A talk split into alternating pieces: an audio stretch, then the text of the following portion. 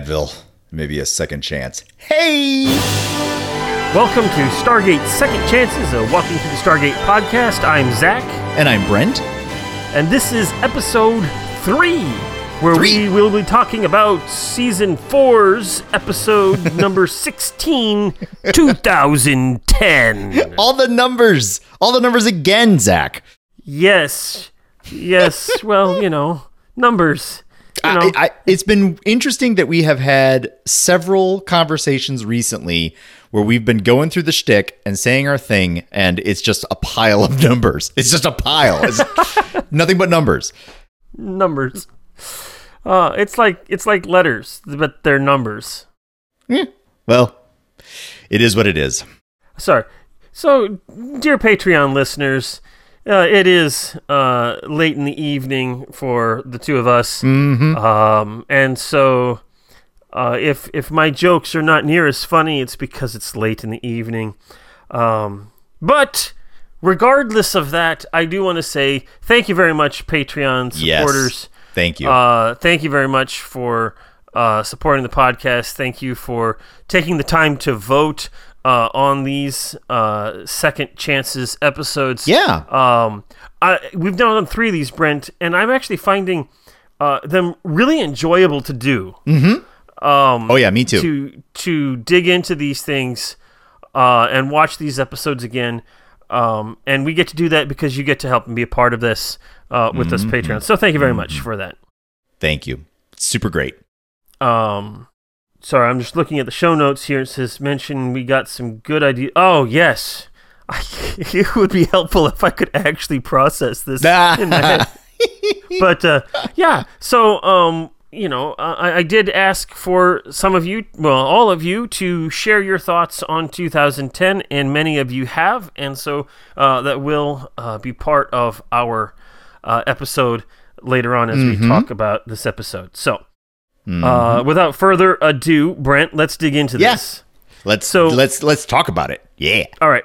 So, just a reminder this is directed by Andy Mikita, and the teleplay is Brad Wright. Of course, Brad Wright is the co creator of the show. Andy Mikita does a lot of directing. Uh, mostly he does like second unit stuff and the like. And this is one of those episodes that he uh, took the helm on. Uh, and it originally aired on January 12th, 2001. Mm-hmm. Uh, so, wow, from, as we were recording this now, 20 years ago and a few weeks. 20 years and a few weeks. Oh my goodness, it's terrible. Wow. It's terrible. Oh, we're getting old. I hate getting old. Well, no, that's not true. you know- I actually delight in it. I make jokes on it at my expense all the time. Never mind. It's just kind of freaky. That's all. Yes. Yep. All right. So, uh, tell me, Brent, what's the what's our brief synopsis for this episode? Yeah, so 2010. This is the one where our heroes are 10 years in the future, according to the show. Uh, we plop in and there's uh, there's Sam and this new guy. Who's this guy?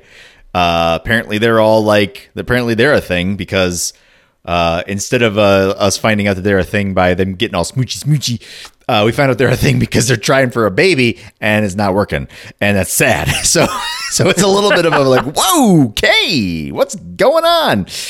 And uh, prominent in the story are the Aschen, or as our dear heroes were calling them in that one scene where they had to overdub it a few times, the Aschen. But um, the Aschen uh, are apparently this pretty great race of uh, alien folk that have a whole lot of technology and are willing to share it and are benevolent. And uh, as a result, there is this collaboration between the societies of Earth and the societies of the Aschen to create an era of peace and prosperity and and, and great technology. And um, you know, we're we're kind of cued into this new reality because people are going off through the Stargate like it's an airport terminal, like it's a thing that's just happening. And so everything's looking fantastic, but uh, as um, as Sam is digging into uh, why she's having trouble conceiving uh, with the help of Janet Fraiser, good old Dr. Fraiser, uh, they discover that there really is not going to be any hope at all for Sam, which is a fact which is peculiar that she's finding it out from Dr. Fraiser and not from her Aschen doctors, because her Aschen doctors were all like, "Yeah, everything's fine. Just keep just keep going. Just you'll be all right. A little bit of investigation. They realize that the anti aging vaccine that's being distributed is actually causing sterility in the people that take it. 90% plunge in the birth rate from before the vaccine. It's a bad thing. Bad, bad, bad thing. So, as a result, our heroes hatch a plan to send a note back in time. Uh, they they say they, they talk about a few different options, but they kind of land on okay, this is how we're going to do it. Help of a supercomputer to figure out when the solar flare is going to be. Ju- you know, learning from their experience when they went back to 1969 by accident. Uh, they they they they pull off. You know, I guess it's a heist. it's something like a heist with the help of Walter. Just need you to trust me on this one. I'll have it back by Thursday. Thursday, and Thursday. Uh, so um, yeah, so they they they get all the pieces together. The team kind of reassembles a little bit begrudgingly at first, and then boom, they go at it, and they kind of take over the Stargate, and the, the, the, security system starts shooting everybody down, and everybody has a death scene. And at the end, uh, Sam is able to launch the note with her dying gesture through the event horizon. And on the other side of the event horizon are our heroes in the quote present day, unquote. They receive the note. It's a note from Jack. It's his handwriting. There's blood on it to be analyzed. And it says, do not go to planet PXD9 or 72. I can't remember. But don't go there. So they lock it out of the dialing computer. And, you know, kind of kind of makes you wonder where, where that note came from. Makes you wonder. Makes yeah. you wonder. So that's that's yeah. basically the episode. Yep. So uh, with that, Brent, uh-huh. uh, and your rewatch, you've want to watch this a couple of times. Uh, you know about uh, 2001, the sequel yeah. to this episode, yes. Uh, as we meet uh, good old Ambassador Joe again and the Aschen Mollum Melon. Uh, Mullen, Melon, Melon. yes. again, and all of that. Uh, so, um, what do you think? What do you yeah. think after rewatching this? So, um, a piece of me as I was watching it was thinking to myself, like, I feel like I just watched this, and you know, actually, indeed, we did kind of just watch it. Um, it wasn't that long ago that we were uh, wrapping up season four or three, whatever this one is from. What is this from? Four, yeah, four. Yeah, so it's basically an entire season behind where we currently are right now in season five, right midway through season, or well, right the other the other half of of, of season five. Whatever, I'm rambling. Um, this one, uh, after having seen 2001, um, it felt like uh, Mollem in 2010 was a little less nefarious. Like the um, the the sterility issue was very real, and you know Mollem had kind of this air about him, uh, you know that that that was kind of standoffish, but it was pretty well played off in every single scene. Uh, you know, as just a sort of a way that the Aschen are. This is how they behave. They're a little bit mm-hmm. stoic. They're a little bit uh, reserved, and so the creepy factor just kind of doesn't really click in, at least for me in the rewatch because that's just kind of the way it is. Even though the situation is pretty bad, like even though the situation warrants a little bit of creepy, even though they are the bad guys. Um, I think that they kind of dialed that up, that nefarious quality in 2001. Like it feels like even though it was the exact same actor portraying the exact same character, it felt like the aggression was a little bit higher. And it very well could have been because obviously we the viewers know that they're the bad guys and they we know that that that that this is this is there's more to it than it seems. Um, so they're just feeding that to us in that in that way in 2001. But you know, back to 2010, uh, it was it was kind of fun. I mean, it it felt like you know, it felt like a heist. Um, I think we might have talked about that when we first watched it before. Uh, I know I just used that metaphor very recently with, regarding one of the episodes we just watched about how things don't always click. They, they click together, but they don't really have a harmony. And the things that clicked together in 2010 did feel like they had a bit of a harmony. Like this one was kind of a mm-hmm. pretty nicely paced episode. This one had a this one was a pretty like uh, pretty good story. Um, you know, pretty good little like you know, pretty well done with the hook. Um, even though it felt like it was kind of laid out on a platter. Uh, there were parts about the exposition as they were talking about it, which I was kind of chuckling to myself, like they really did lay it out like that. Um, like very plainly, the the scene where everybody got together again after the ceremony, and they were mentioning, um, they were mentioning uh, General Hammond and how he wasn't with them anymore, and uh, you know, Jackson absentmindedly says, "How long has it been?" And Teal'c says, "It's been six years." And I was thinking, like, you know, I well, maybe Jackson isn't. I thought that scene was a bit of an exposition in a weird way because it's un it's it's unusual for people to not be able to backwards calculate six years without you know what I mean? Like it just felt like uh like Jackson like should have been able to sit there and go, Oh wow, it's been six years. Man, I can't believe it. Um Oh yeah, yeah. But okay. uh, instead, it was phrased like, "How long's it been? It's been six years." Uh, that one was a little bit kind of like, I don't know, little strange for me. But otherwise than that, like it felt plausible and it had good pace and it had a good it had a good um, ending, that's for sure. Uh, and then there were those character moments. Um, there were a couple of really good tense moments involving, uh, you know, involving Sam and Jack and Sam and Joe. Um, yeah. like those were some really good scenes, especially the one between Sam and Joe. Like yes, like that bedroom scene is fantastic. Those two actors just nailed that out of the park. It was really, really, really good and believable and delivered perfectly and not a single wasted breath in that entire exchange. It was great. Even and the twist. To, Go ahead. And I need to just say congratulations, and I don't have it in my notes here. The actor who played Joe, um, but you know, for for a guest actor, yeah. to come in and work with one of the stars of the show who has had four years to hone their character and is a strong actor in her own right. Yep. Um, to to be able to walk into that situation and to play those lines and that that intensity of a con- conversation. Yeah. Uh, you know, and to hold his own against that. I mean, that's just kudos. He did a great job. I think that. that they had um just remarkably supreme chemistry on screen. And I don't mm-hmm. mean the kind of chemistry where you can just see the sparks flying off of them. I mean that kind of uh that that that deep level of relationship that is formed by two people over a long period of time. Right. Like they It's hundred percent believable that they were yeah. a married couple. Yes. That that they have been married for five, six years. Yeah. Um and have a deep respect for each other as professionals and as people and and all of this stuff. is hundred percent believable uh, that they would be a couple together. Uh, yeah, you're right. They had this this very good chemistry, uh, and I'm really glad that they were able to bring that actor back and that character back for 2001. Yes, and I'm really sad, uh, although it did fit the story fairly well.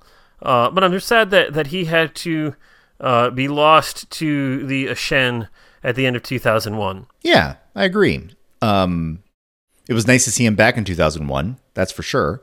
There was something that I had kind of forgotten about in 2010. There was that scene towards the end where Joe's handing off the the the the the, the remote. Uh, what is it called? The GDO. Thank you. The GDO, handing off the GDO, and you know, which he, by the way is um uh an acronym for garage door opener. Is it really? Yeah, yeah. That's where GDO comes from. which makes sense with the DHD, right? Like yeah, none of these things are actually device. Yeah, yeah, none of these things are actually that that sophistic, sophisticatedly named. Wow, uh, that's not a word. Um. Anyway, all right. He's sorry, hand- I derailed it's you. fine. He's handing off the GDO, and I I forgot about this, and I still was not impressed with uh, Joe and Jack just having having the man talk about what the woman folk was going to do, and she's standing right there. and it's yeah. just like, hush now, honey, let the men talk. Um, like that one was just like, come on, but whatever. Like the rest of the episode was just darn good. Um, but even that scene, uh, while I'm not going to excuse the peacocking, Yeah, there you Um, go. Yeah. Uh, but I it it is believable to me that well, a you have to believe that Joe and Jack did not have a healthy relationship Nope. with each other. There's Yep. definitely had some adversarialness going on there between the two of them. Absolutely. Um, and so, given that, it, I totally believe him walking up to whom he thinks is the instigator of all of this stuff. Oh, Mm-hmm, something like it's got to be you. You're in charge of this. You, you. Yep. Yep. And and and and so him saying, "Okay, fine. I don't want to tell me fine, but but you leave the thing I love out of it." Now, i i I'm not excusing the peacocking, but I also under understand where he is coming from, and I, mm-hmm. you know, wh- whether whether he is right or wrong, I guess is irrelevant to some degree because this is what he's doing. Um, and it's like it's our job as as you know commentators after the fact to decide whether or not he it was appropriate or inappropriate to do that. Um, but I at least understand where he's coming from. yes. Yeah. And it didn't matter in the end. No, no, because she's just like finally he's like, um, we're let's go, let's go, honey, let's go, honey, and, and Yeah. she's like, you know what, you go. yeah. I have to go do this, Yep. and she runs in there. Yep. Um, and to his credit, he follows her. oh yeah. Yeah. You know, uh, I mean, so like you know, there, there's enough of a connection there that uh, when she says, "Nope, nope, I'm not leaving. I'm all in. I'm going to go back and help," uh, he runs in there after her, uh, not quite to help, but at least to to do what he can to to protect her. Yeah. Um, in yeah, Yeah, it's yeah.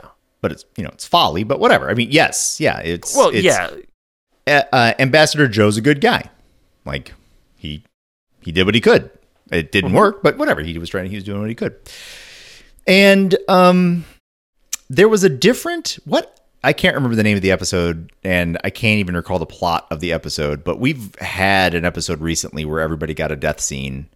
Um, oh, it was the replicators. No, no, no, no, no, no. Sorry, sorry. I not. I didn't mean the replicators. I meant the the the the robot copies. Um, where we got to see Harlan again. Oh, oh, Double Jeopardy. Double Jeopardy. saw the you know Harlan and Comtria guy. and- Yes. And, the robots and all of the robots died. Yes. Yes, yes. When I said replicators, I was making. I, was, I guess I was making a Blade Runner joke, but uh, but there are things called replicators in this universe, and I didn't mean them. Um, anyway, yeah, no, the the, the the the duplicates, the robot duplicates. Everybody got a death scene, and a good one too, uh, pretty good one uh, in that episode. And here in this one, everybody got a death scene, but it was a little less good. It was just more like, okay, you're getting shot a lot, like a lot. Yeah. okay, you're getting hurt more. Okay, now you're dead. Okay. Good job. All right, next. You getting shot too. Oh, oh, more, more, more death, more death. Bigger. Um, Bigger. but the reset, uh, the reset to zero though, like I'm very impressed with how this series doesn't really do a reset to zero. It it Yeah. it kind of does, but it's never zero. It's always reset to zero plus a little bit. Right. Like it does And seem to always move it forward. In this particular case, because we get a year later, 2001, Yeah. um, we get we we get a response in our timeline to what happened previously, mm-hmm. and uh, while on some levels it would be enough to say, well, at the end of this episode, we don't know what all happened there, but we now have uh, this note that says, "Don't go to this planet," uh, and on some levels that might be sufficient. But the fact that we get the the sequel episode and we get to know what happens to our present day heroes uh, as they interact with the Aschen and all of that stuff. To me, and because you know the note and all of that stuff plays a role in all of that, um, it is something that that highlights the fact that this is not simply a reset to zero. Right. episode. Right. Though it could have I mean, right. It, they, they they certainly make the most out of it no question, and it makes for enjoyable television in the moment and watching it, and then with another payoff a year later with 2001 for sure. Even though mm-hmm. they could have just walked away from this one, right? Like this one does wrap up. It does. Yeah. And you don't necessarily have to open it back up again. There's not a loose end per se. Um, you know, we could have gone the rest of the series and never talked about that planet ever again, and it would have been perfectly plausible why we never did, and it was because it was locked out of the dialing computer, right? That was just not a place Yep. we went. Um, but instead, we we you know we learned all sorts of things, and you know the Aschen came back into our story, and so so that's pretty fun. Um, yeah. And this is where this is where it all kicked off. So, how many times have you watched this episode, Zach? Like forty-seven thousand times. Oh, you know, I, I think it's not quite that high. It's probably in the thirty-five thousand times. Oh yeah, I mean, Come yeah. on, I, I you mean, know, don't. Um, yeah. Well, But- uh, anything about this particular rewatch that was different? So I was really jamming on this episode. Uh, when was it? It was. I was. It was just last night that that I rewatched this episode. Mm-hmm. Um, I got home from work, and you and I we were originally going to podcast yesterday for this episode, and life happened, and that didn't happen, so we rescheduled for tonight. But that's okay. So I got home from work, and I'm like, okay, I need to watch this episode so that I can prepare to podcast with Brent. And I sit down and I turn it on and I watch it, and and I have to say, I was really jamming on it this time. Uh, I was just you know from from the the get go, I was just drawn into the story. Uh, the cinematography was great. Uh, I really was just digging into the the every scene and how the story developed. Um, I, I even more so than previous times that I've seen this episode. It would just this particular run through just picked me up and took me for the ride. Mm-hmm. And I was just like, dude, you know, it must have been exactly the type of thing that I needed it after a long day of work. Um, because I I had good feels about this watch through Yeah. more than I even remember having good feels about this episode in the past. I'm pretty sure I liked this in the past. Sure. I, I don't remember what I rated it the first time around. I do have the information. Julie was able to look that up and Aw, got some notes Thank you, uh, Julie. from our first watch, uh, first review. So so we'll take a look at those in a little bit. Um, but uh, you know, but I'm pretty sure I rated this pretty high. Um, but I just when I was watching this yesterday, uh, I just I had good feels for it. Yeah. it was just it was just a, a, a joy to watch. Uh, i was invested. Um, you know i felt for all of the characters. Um, when when jack shoots melon i mean mullum with the zat gun um, i'm like yeah you go! And and you're right you know the the uh, the race to the gate and getting shot up and all of that stuff um, isn't uh, isn't as clean as it could have been, uh, potentially.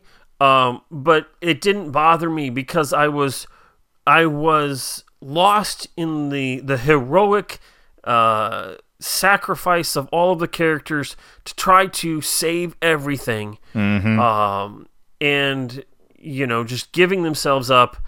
Uh, and and it, I was jamming on it. It would just, yeah, Yep. So it, it was good, good sauce. I've got a question for you. Yes. Uh, When they were sitting around the dinner table, they were talking about what they could possibly do to stop the Aschen from subjugating the people of Earth to the point of extinction. Right. and they mentioned the Tollan. So, in this alternate reality, the Tollan are around and are a resource and are still very powerful.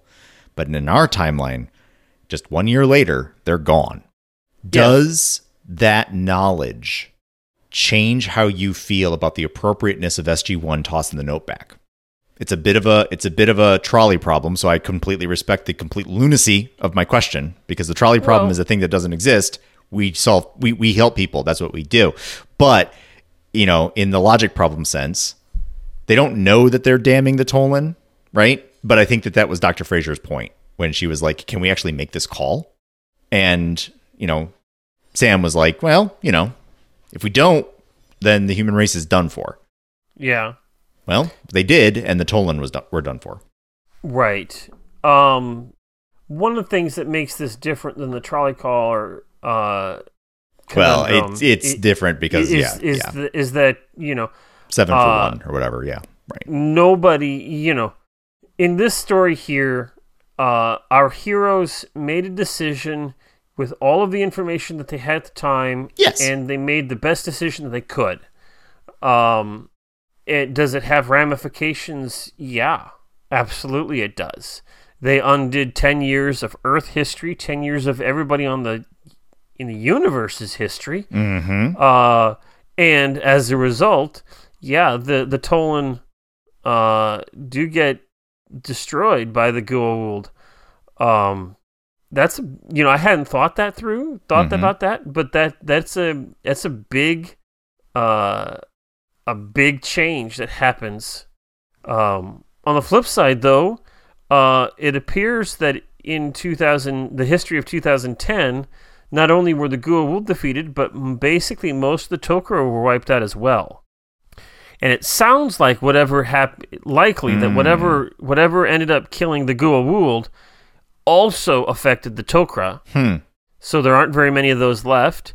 And of course, that was mentioned by the Jaffa. The Jaffa are factionalized, um, and not many of them have good, warm, fuzzy feelings about Earth. Mm. Um, and that could be because Earth and the Aschen Confederation uh, killed all of their gods, or it could be that uh, now there aren't very many symbiotes around to Mhm. share, and so some are dying.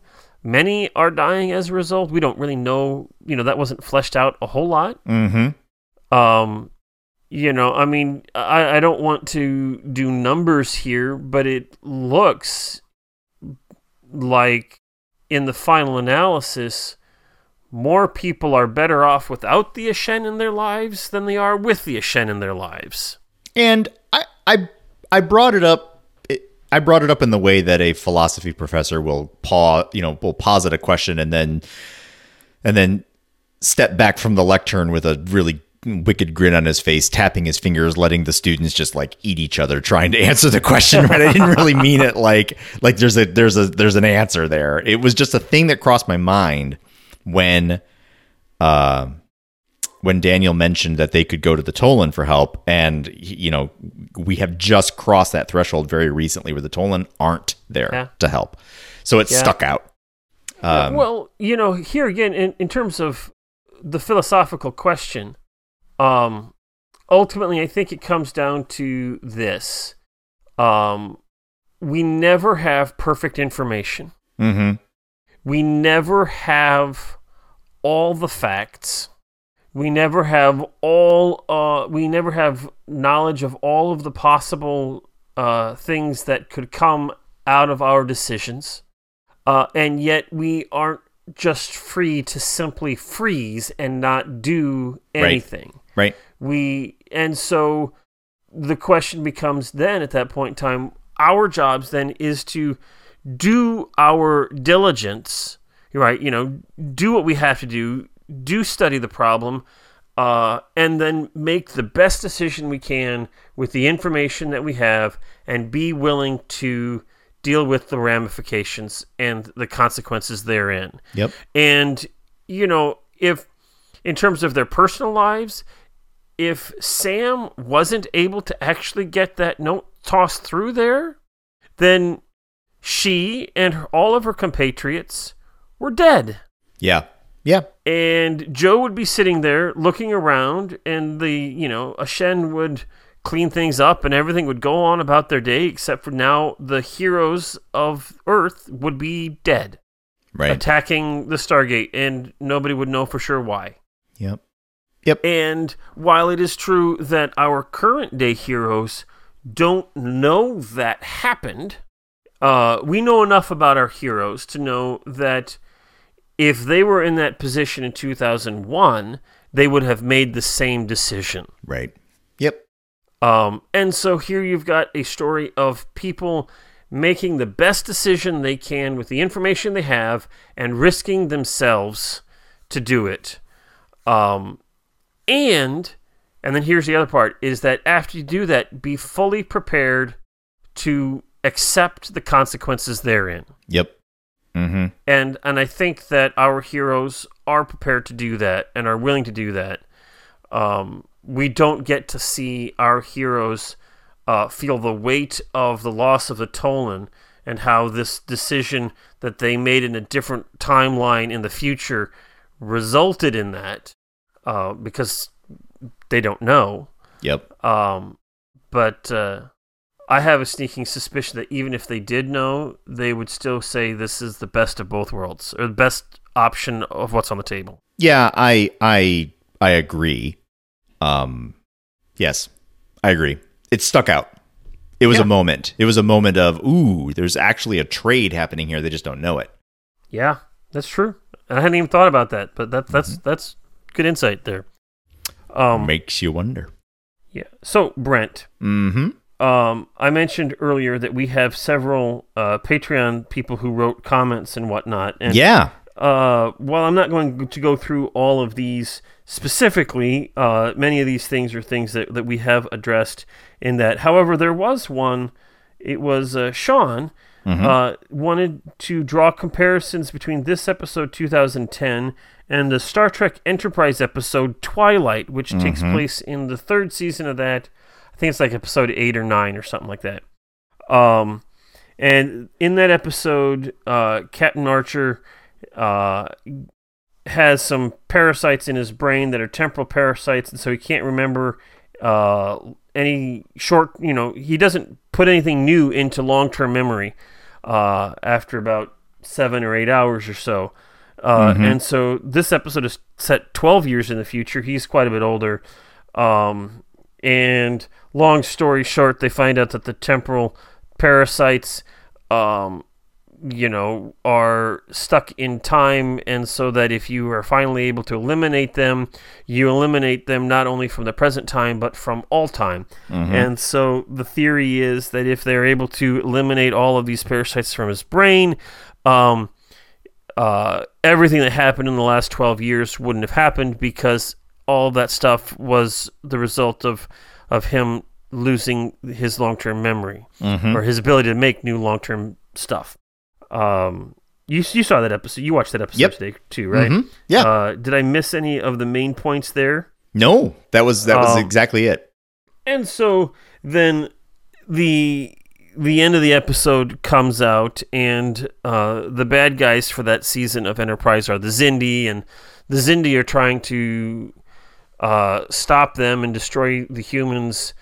Uh, and they're attacking the Enterprise, and and uh, Archer's in enter and Enterprise in the engineering with T'Pol and Doctor Phlox, and and you know lasers are blasting all over the place and people are dying left and right and archer gets shot and he barely reaches up and he pulls the final switch that is able to zap his brain and the whole enterprise gets blown up Yep. but it destroys all of the parasites in his brain and so everything goes back in time to when he originally got those parasites because now we're back in a different timeline and then they move on and everything is happy with the world Mm-hmm. um, so what do you think, Brent? How how would you compare and contrast these two episodes? So uh, there is definitely the everybody dies moment at the end in that episode of Enterprise. Um, how they got there is a little bit different. Uh, everybody dies at the end of the Enterprise episode because the Xindi come and attack them out of nowhere. Well, out of nowhere ish, and um, you know a decent amount of the uh, of the casualty and damage is a direct result of that attack, not because our he- our heroes have made a plan that that is almost certainly going to be uh, a one way trip. Um, hey, one way trip! Ha ha ha! I just made a pun. Uh, anyway, um, uh, but what does happen there at the very very end though is uh, Phlox, uh, and Archer well, Phlox and T'Pol mainly, um, sacrificing themselves in order to finish the job of creating that subspace explosiony thing or whatever it was going to be. I can't remember exactly. Um, and in order to in order to, to to to remove these parasites, with the understanding that it was going to have a ripple uh, back in time. Now it it does that that Enterprise episode didn't quite set up that payoff in the same way. It set it up in this sort of like narrator out of time type of a moment. Uh, the story was taking place in flashbacks, and. Um, and so as a result, our point of view was kind of above it all, and we were watching it happen, and we were concerned about what the end result was going to be, but it still kind of had that sort of that Star Trek forty minute problem. Here's the resolution. It's kind of techno heavy, and bango, it works, and our heroes are able to carry on to the next adventure. Whereas the um, you know the Stargate 2010 episode, even though the ending was exactly kind of it landed in much the same spot, we were in that mix the entire time. We weren't observing the story through flashback. We were observing the story in real time. We were watching them formulate their plan. We were watching them react to the challenges. We were watching them try to execute the plan and navigate the interpersonal relationships that it took to get there. Um, it was much more it, it was much more personable. And then mm-hmm. at the end, the payoff is that the note gets through, and then we zip back to 2001. We see our heroes. There's the payoff. That, you know, then there we go. Um, and it's now that I'm really thinking about it, I find it really intriguing. The end of that episode in Enterprise, boy, did it ever have a real Star Trek feel to it. There was a bit of a there was a bit of a laugh and a kick at the end right? There was a little bit of let's jump up and click our heels. You know, hey, T'Pol, you'd make a great nurse. Haha. Yeah. Um, and that's kind of a hallmark of Star Trek now that I'm thinking about it. It's just kind of a thing that they do.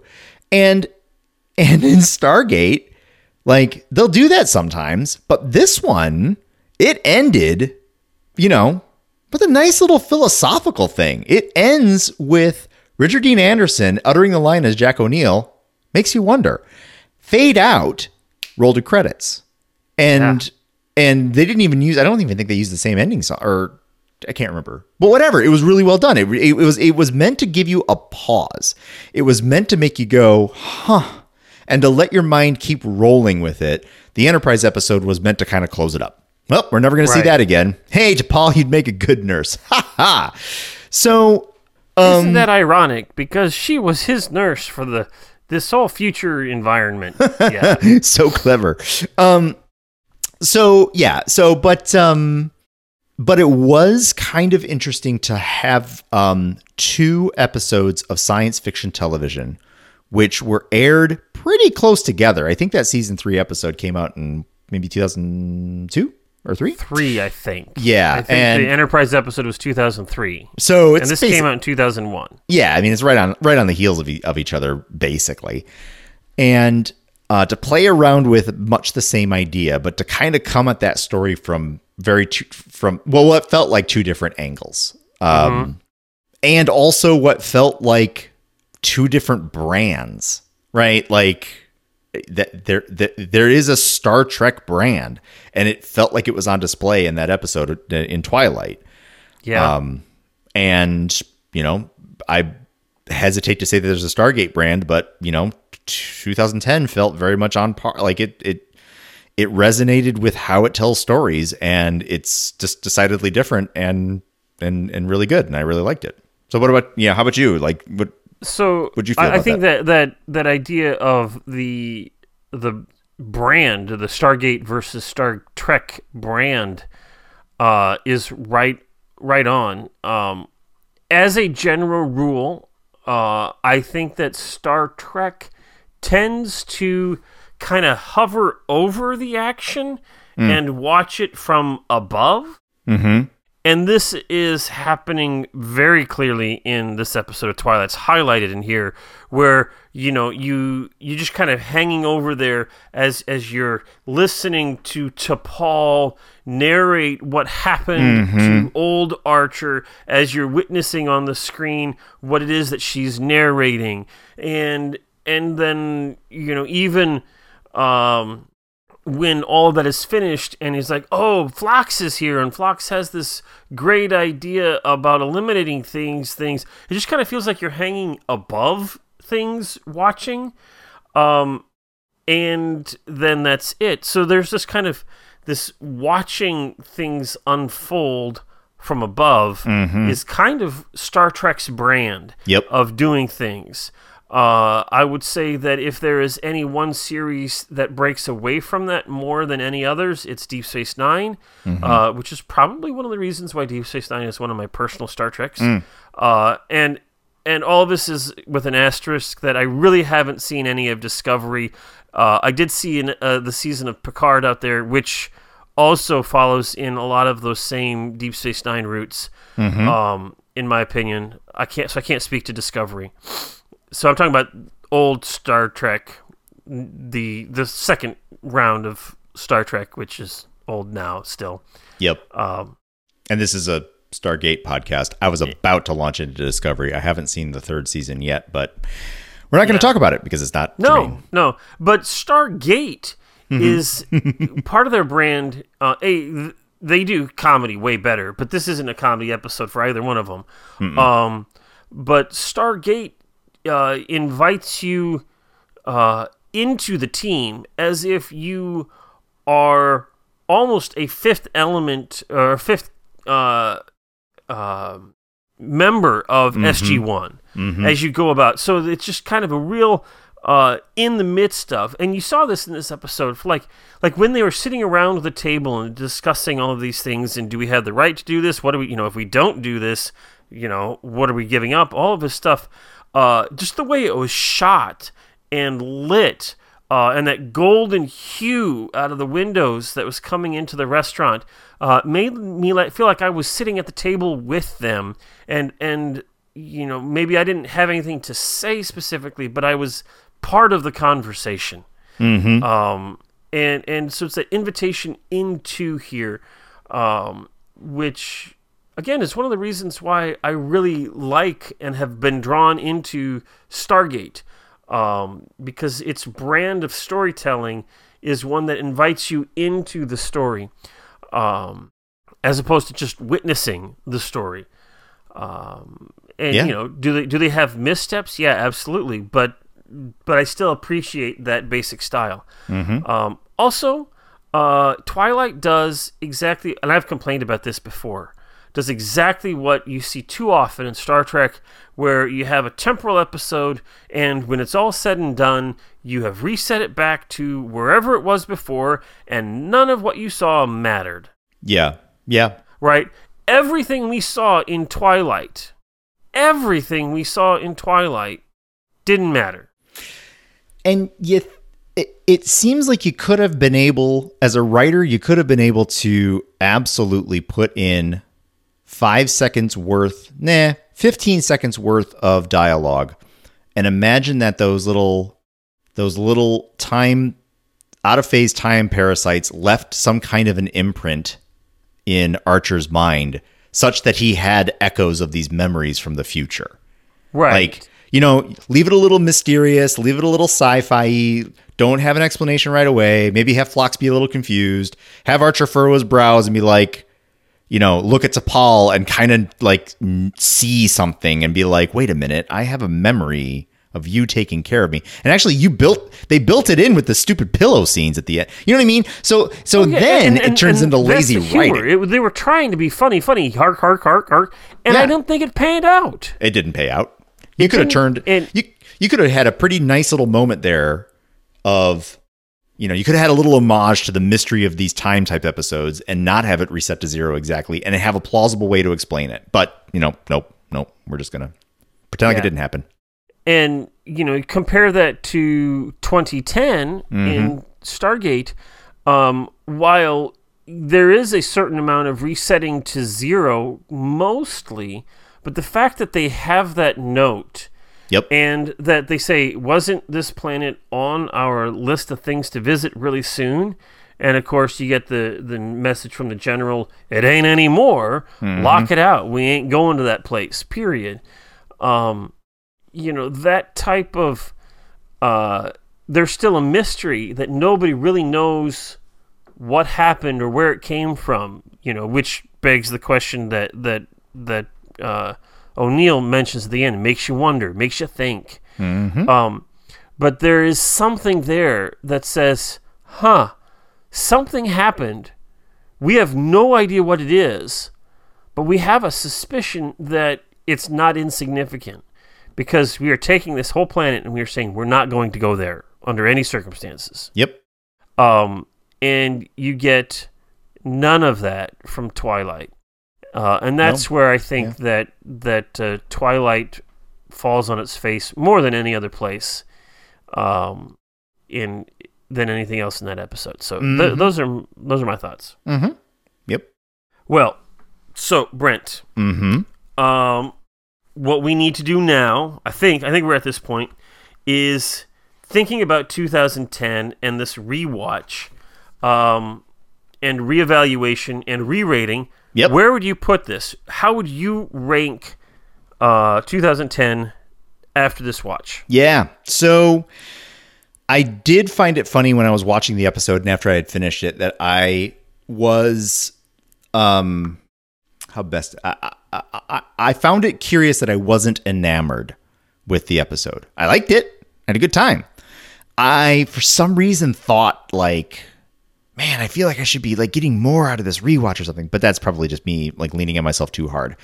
But at the end of it, like I said, it's a good time. It was a good story. Well acted, very well acted. Um, it mattered. It moved the story forward.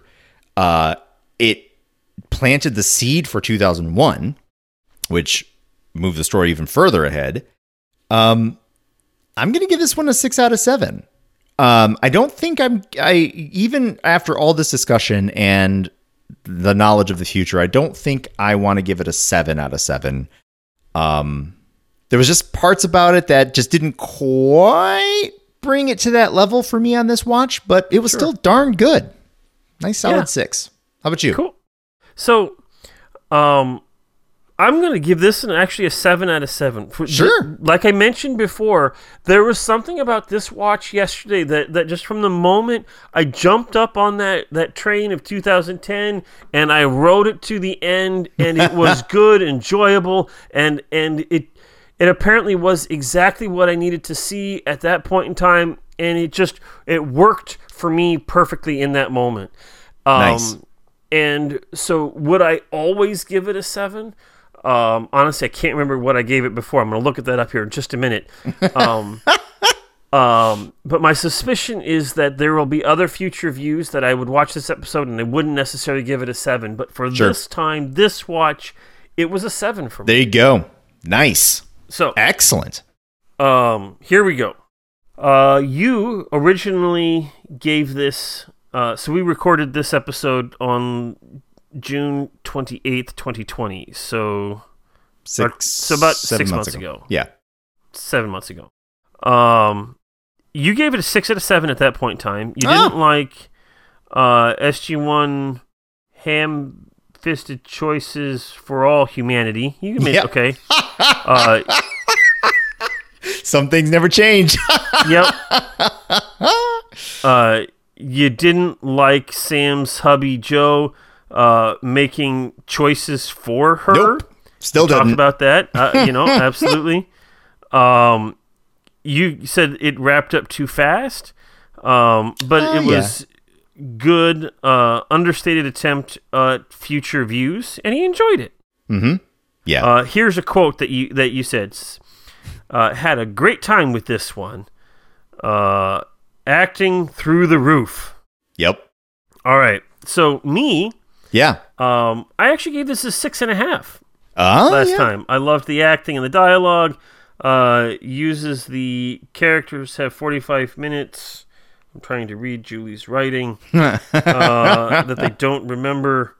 Uh, uh, characters have a 45 minute adventure that they don't remember trope, but I give it a pass because the present is affected. yes. There you go. Yep. Um, too fast wrap up, but nothing. Uh, something. I kind of I think I disagree with my past self. Um I think what I was relaying was that that shootout in the end was a little weird not weird. It was just it was just clunky. We just said it just now. It wasn't it wasn't it wasn't the cleanest. And I think that's that that past me was then saying that it just sort of like ended. Everybody got shot up and they got the note through.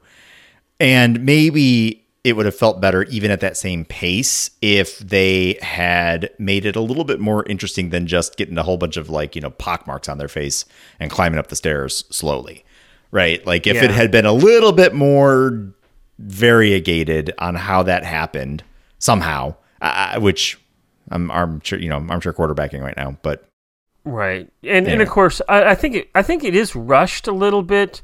Uh, you get to see uh, O'Neill run for it and then get shot up, and then you kind of get to see uh, Jackson kind of jump up on the ramp, and then he gets dead, and that's Yep. it. yeah, Uh, Teal gets shot up real early on, but that's to be expected given that he was the one that was dialing the gate in the first place yep, uh, the fact that uh, he managed to actually get the di- gate dialed was impressive. And then when you get to Sam, you're like, Sam's running down the escalator, and then all of a sudden she's right there next to Yeah. O'Neill. yep, But nobody else was there, so all of those guns could have been pointed at her, uh, and she manages to get there. Um, it it is fast, it is fast, but uh, you know, for this time around, I give it a pass because I was just I was just jamming on it. yep, So yeah, and Nice. you know, there was a lot of other stuff going on. So if you had made that scene a little bit longer, a little bit more detailed, um, you would have had to cut something. yes, yes, So indeed, So yeah, cool. yeah. Um, that that's that's our rewatch. there we go. Thank, Yeah, um, we rewatched for it. listening. we re-rated it. Yeah. Yeah, uh, you, you rated it the same. I gave it half a chevron more um, for go. this time around. Um, yeah, so I would say tell us what you think. Uh, be by all means share your thoughts. Um, yes. uh, how you know about what this episode and everything. Um, you can email us at walking through the Stargate at gmail.com. Of course, hopefully you're following us on Twitter at Stargate Walking and part of the Facebook group and page and all of that stuff. Um, again, thank you very much for um, for supporting the podcast and Yes. putting your dollars into this project. Uh, we appreciate it a lot. Uh, it means a lot, and uh, we're thankful for uh, for your time and your participation. Yes, So thank you very much. absolutely. Yeah, thank you so much. And this is a lot of fun. This is, uh, you know, Zach, you mentioned it earlier. Like going through these things and watching it again and talking about it again is pretty fun. It's pretty great. Oh, uh, psh, stick a pin in this one. We're not going to do it this second, but friends. Let us tell you one sometime in our future how many times Zach and I have talked about the Star Wars prequels. We've talked about that a lot. So we enjoy going back and revisiting some some media, talking about it again and rehashing it all over again just for our own enjoyment. So Indeed, Great time. Indeed. So thanks very much for giving us an excuse Yes. to do that. yes. Um, yeah. So uh, also uh, don't forget our website wtts.space. Yes. Space. Although we got to do more with it. I mean, I don't know. We don't have to do anything. It's our website. We can do what we want. Yeah. I well, could put up a grilled cheese sandwich recipe if I, for all I care. Well, if you really want to do that, I'm not going to stop you. Yeah. Um, but uh, yeah. So now he's going to do that. Uh, yeah. We've been friends for a very long time, Zach. You know exactly that as soon as I said that out loud, I said, I should actually do that. And, and as soon as I open my mouth and says, "Well, I'm not going to stop you," then then, it's then like- just, there you go. now, now I'm going to have a thing to do Uh, dear Patreon listeners, if you go to the website in the next few days or whatever it is, and you see a grilled cheese recipe, now you'll know where now you know from. why there's a Um, grilled cheese recipe. and uh, people will ask questions, and you will know the answer. So, yes, uh, you will have well- secret knowledge. with all of that, I'm Zach. And I'm Brent. And this has been Stargate Second Chances of Walking Through the Stargate podcast. See you next time. Bye.